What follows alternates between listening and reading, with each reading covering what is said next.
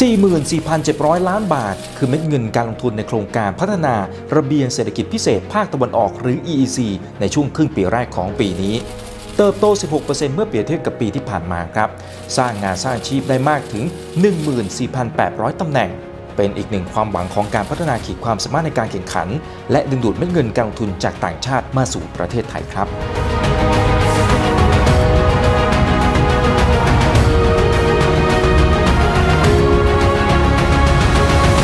สวัสดีครับ ผมอีกบันพศจากเพจถามอีกกระบีครับ วันนี้ชวนมาดูโอกาสในการลงทุนที่จะเติบโตไปพร้อมกับ EEC พื้นที่แห่งความหวังของประเทศไทยครับ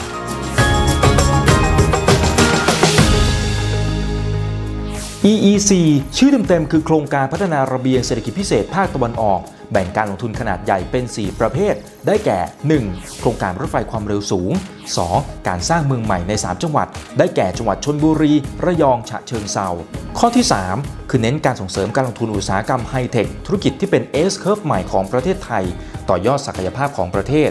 และข้อที่ 4 ยังมีการก่อสร้างถนนมอเตอร์เวย์อำนวยความสะดวกในการเดินทาง และลดระยะเวลาในการเดินทางด้วยครับ รัฐบาลเองก็ส่งเสริมให้แรงจูงใจให้สิทธิประโยชน์เยอะแยะมากมายครับเพื่ออยากจะให้นักลงทุนต่างชาตินั้นเข้ามาลงทุนในบ้านเราเพิ่มมากยิ่งขึ้น เพราะฉะนั้นตรงนี้แหละครับ EEC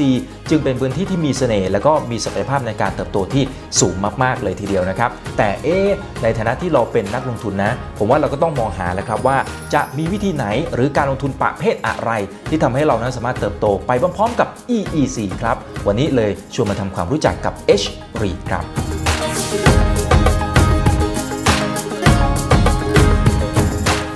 H REIT ชื่อเต็มๆคือ Trust เพื่อการลงทุนในสิทธิการเช่าอสังหาริมทรัพย์เหมราช เรามาดูหลักการกันเลยนะครับ และนี่คือคำถามแรกที่เราต้องตอบให้ได้ หลักการคือ เขาจะระดมทุนจากนักลงทุนครับ หลังจากนั้นก็จะเอาเงินเข้าไปลงทุนในสิทธิการเช่าที่ดิน และสิทธิการเช่าในโรงงานและคลังสินค้า เขาก็จะไปบริหารจัดการ และหลังจากที่หักค่าใช้จ่ายแล้ว เหลือเท่าไหร่ก็จะกลับมาจ่ายเป็นผลตอบแทนให้กับผู้ถือหน่วยอย่างพวกเราครับ เข้าใจง่ายมากๆครับ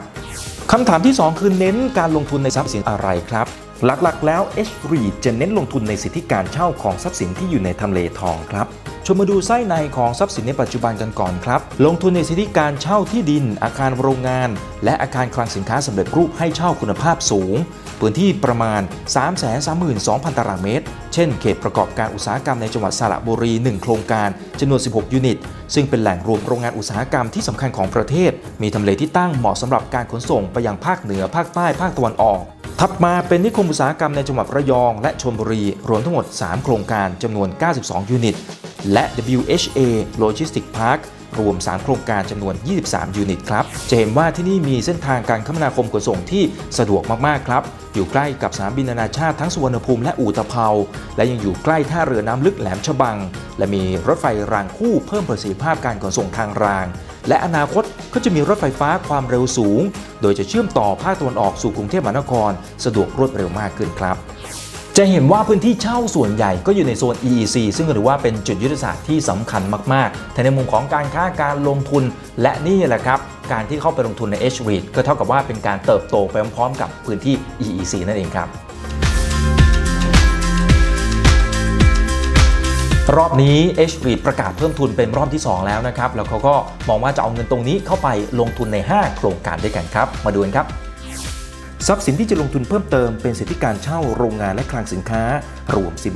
48,127 ตารางเมตร ส่วนใหญ่อยู่ที่จังหวัดระยองและชลบุรี แล้วก็มีบางส่วนอยู่ที่จังหวัดสระบุรีครับยกตัวอย่างเช่น โครงการแรกเป็นโครงการนิคมอุตสาหกรรม WHA ชลบุรี 1 มีทั้งแบบโรงงานสำเร็จรูป ready built แบบ attached building ที่เป็นกลุ่มอาคารแบบแถว แต่ละอาคารมีชั้นเดียวพร้อมชั้นลอย และใช้กำแพงร่วมกับผู้เช่ารายอื่นครับหรืออาคารโรงงานแบบ detached building เป็นอาคารชั้นเดียวพร้อมชั้นลอยหลังคาทำจากโลหะที่มีฉนวนกันความร้อน และหลังคาระบายอากาศครับทรัพย์สินที่ 2 เป็นสิทธิการเช่าอยู่ในโครงการนิคมอุตสาหกรรม WHA Eastern Seaboard 1 มีหลายอาคารด้วยกันครับ ส่วนใหญ่เป็นแบบ detached building และมีผู้เช่าหลากหลายอุตสาหกรรมด้วยกันครับ ทรัพย์สินที่ 3 อยู่ในโครงการเขตประกอบการอุตสาหกรรม WHA สระบุรี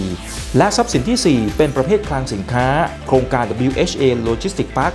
2 และทรัพย์สินที่ 5 เป็นโครงการคลังสินค้าภายในโครงการ WHA Logistic Park 4 ครับ ความเห็นของถามอีกกับอีกครับ ก็จะเห็นว่าจริงๆแล้วข้อดีของการเพิ่มทุนรอบที่ 2 แล้วก็เข้าไปลงทุนในห้าโครงการของ h อนั้นก็มีข้อดีเยอะแยะมากมาย ข้อแรกครับ เป็นเรื่องของขนาดของกองทรัสที่ใหญ่ขึ้นนั่นเองครับมูลค่าทรัพย์สินรวมของกอง Trust H REIT จะเพิ่มขึ้นกลายเป็น 11,250.94 ล้านบาท จากการเพิ่มทุนจะทำให้ H REIT มีพื้นที่ให้เช่าอาคารรวมประมาณ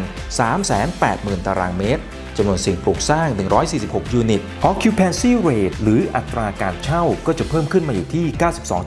92.51%ก็ถือว่าสูงนะครับ เมื่อเปรียบเทียบกับกอง trust ที่ลงทุนในทรัพย์สินประเภทเดียวกัน นอกจากนี้อายุเฉลี่ยของสินทรัพย์จะอยู่ที่ 7.9 ปีครับผู้บริหารเล่าให้ผมฟังครับว่า พื้นที่ให้เช่าทั้งโรงงานและคลังสินค้าประเภท ready built เนี่ยนะครับ ราคาในการเช่าแล้วก็ราคาในการซื้อที่ดิน บริเวณโซนนี้เนี่ยมันโอ้โหแพงหูฉี่เลยทีเดียวนะครับ เพราะความต้องการในการที่จะมาใช้พื้นที่ในโซนนี้เนี่ยก็เพิ่มสูงมากขึ้นอย่างมีนัยสำคัญ เพราะฉะนั้นผู้เล่นรายใหม่ถ้าจะพึ่งกระโดดเข้ามาเนี่ยผมว่าสู้ต้นทุนเรื่องของค่าเช่าคงจะไม่ได้นะครับ เพราะฉะนั้นเวลาที่ไปปล่อยเช่าต่อเนี่ยนะครับ ก็คงจะคงสู้กับทางด้านของรายเดิมๆก็คงจะลำบากเหมือนกันเนาะ